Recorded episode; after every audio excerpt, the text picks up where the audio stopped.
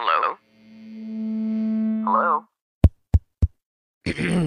Podcast Network Asia.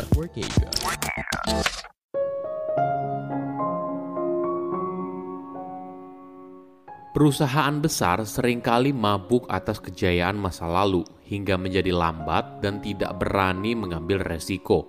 Sampai suatu hari perusahaan itu ketinggalan zaman dan kalah dalam persaingan. Halo semuanya, nama saya Michael. Selamat datang di podcast saya, Sikutu Buku. Kali ini saya akan bahas buku New to Big karya David Kidder. Sebelum kita mulai, buat kalian yang mau support podcast ini agar terus berkarya, caranya gampang banget. Kalian cukup klik follow. Dukungan kalian membantu banget supaya kita bisa rutin posting dan bersama-sama belajar di podcast ini. Buku ini membahas bagaimana cara membangun perusahaan yang sukses di dunia yang baru. Coba bayangkan skenario ini. Kamu adalah pemimpin dari sebuah perusahaan yang besar. Selama puluhan tahun, konsumen menyukai produk atau jasa yang kamu jual dan mereka sudah mengenali logomu dari kejauhan.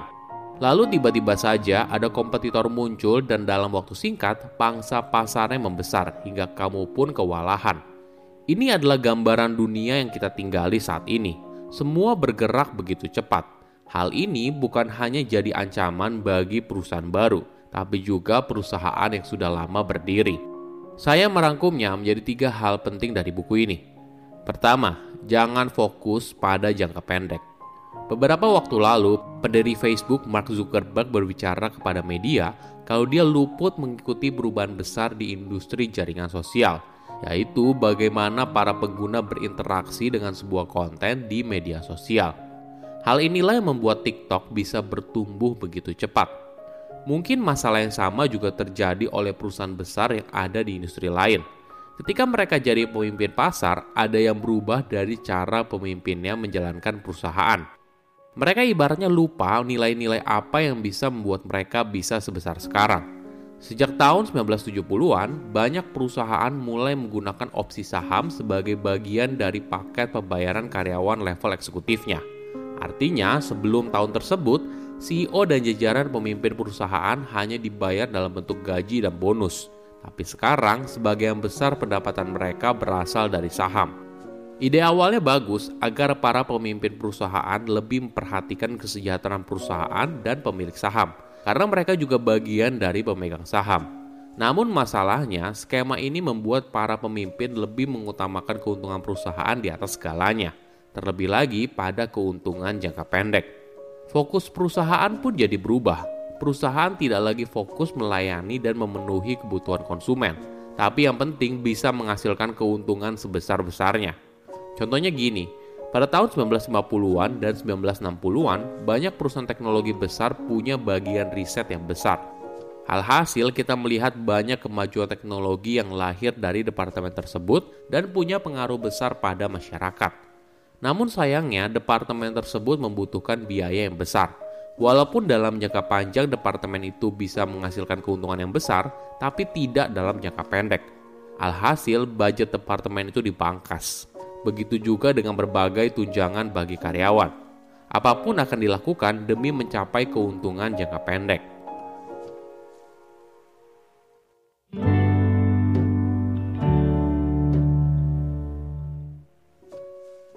Kedua, belajar dari startup. Dunia saat ini butuh pendekatan yang berbeda untuk bertahan. Mungkin kita bisa belajar dari strategi startup pada dasarnya, perusahaan rintisan tidak punya dana yang besar untuk mengatasi kemunduran sementara. Mereka harus cepat beradaptasi untuk bisa bertahan. Sebagai contoh, apakah kamu tahu kalau YouTube itu awalnya adalah dating website? Ide awalnya adalah para pengguna mengunggah video dan menceritakan tipe pasangan seperti apa yang mereka cari. Lalu para pengguna lain akan merespon. Namun akhirnya bisnisnya melakukan pivot dan menjadi seperti sekarang Pelajaran yang bisa diambil adalah kita perlu berani untuk melakukan perubahan besar demi mendorong inovasi dan keberlangsungan perusahaan jangka panjang. Mungkin kita bisa belajar dari Microsoft. Pada tahun 1990-an, Microsoft merupakan perusahaan yang sangat besar hingga pemerintah Amerika Serikat harus turun tangan dan melakukan intervensi terkait praktik anti kompetisi.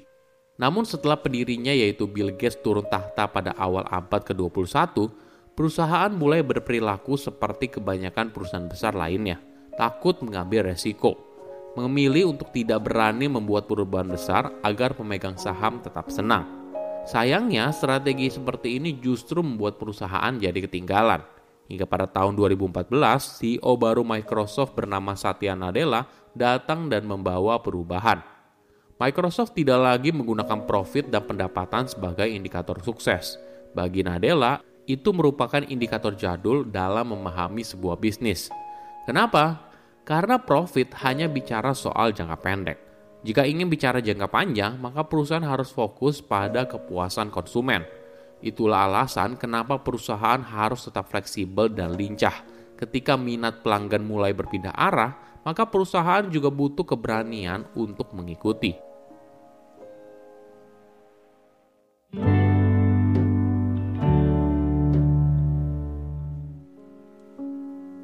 Ketiga, mindset di dunia yang baru. Apa yang membedakan perusahaan pemenang dan tidak? Mungkin terletak pada mindsetnya. Penulis menjelaskan dua tipe model yang berbeda, total addressable market dan total addressable problem. Oke, kita mulai dengan total addressable problem.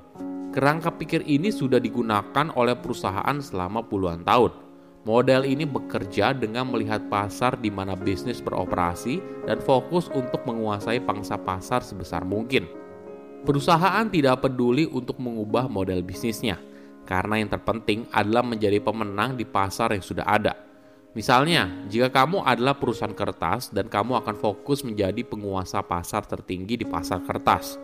Jika ada kompetitor, maka fokusnya adalah mengubah produk atau jasa yang sudah ada bukan berusaha membawa perusahaan pada arah yang baru. Di model ini, kesuksesan diukur dari keuntungan per kuartal dan persentase pangsa pasar. Tentunya, cara kerja seperti ini efektif dalam jangka panjang. Namun di era sekarang, teknologi mengubah hidup manusia secara signifikan. Perusahaan yang jadi pemimpin pasar sekarang bisa saja 5 atau 10 tahun lagi sudah tidak ada. Kembali lagi ke contoh perusahaan kertas. Bagaimana bila sekarang konsumen semakin jarang menggunakan kertas karena semuanya sudah dilakukan secara online? Apa baiknya apabila kita menjadi pemimpin di pasar kertas, tapi semakin lama pangsa pasarnya semakin kecil? Bagaimana bila kita mulai beralih ke mindset yang berbeda? Total addressable problem. Model ini dimulai dengan mengantisipasi apa yang konsumen inginkan. Perusahaan tidak hanya fokus memperbaiki produk dan jasa yang sudah ada, tapi fokus pada kebutuhan konsumen. Ada contoh yang menarik dari industri telepon. Selama hampir 20 tahun, telepon hanya berfungsi sebagai alat untuk berkomunikasi satu sama lain via teks atau suara. Hingga suatu hari, perusahaan yang bukan di bidang telepon hadir, yaitu Apple. Dia berusaha memenuhi kebutuhan konsumen yang berbeda. Konsumen ingin mendengarkan musik, berselancar di internet, dan sebagainya. Telepon yang sekarang sudah jauh berbeda dengan telepon yang kita kenal 20 tahun yang lalu. Saya undur diri, jangan lupa follow podcast Sikutu Buku. Bye-bye.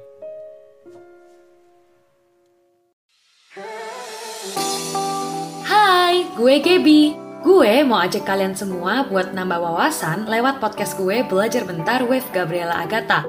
Di podcast ini, gue sering berbagi ilmu-ilmu menarik yang gue bawain secara santai tapi asik. Tunggu apa lagi? Langsung aja mampir ke Belajar Bentar with Gabriela Agatha sekarang.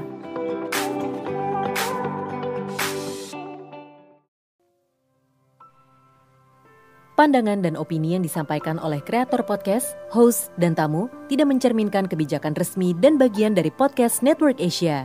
Setiap konten yang disampaikan mereka di dalam podcast adalah opini mereka sendiri dan tidak bermaksud untuk merugikan agama, grup etnik, perkumpulan, organisasi, perusahaan, perorangan, atau siapa pun dan apa pun.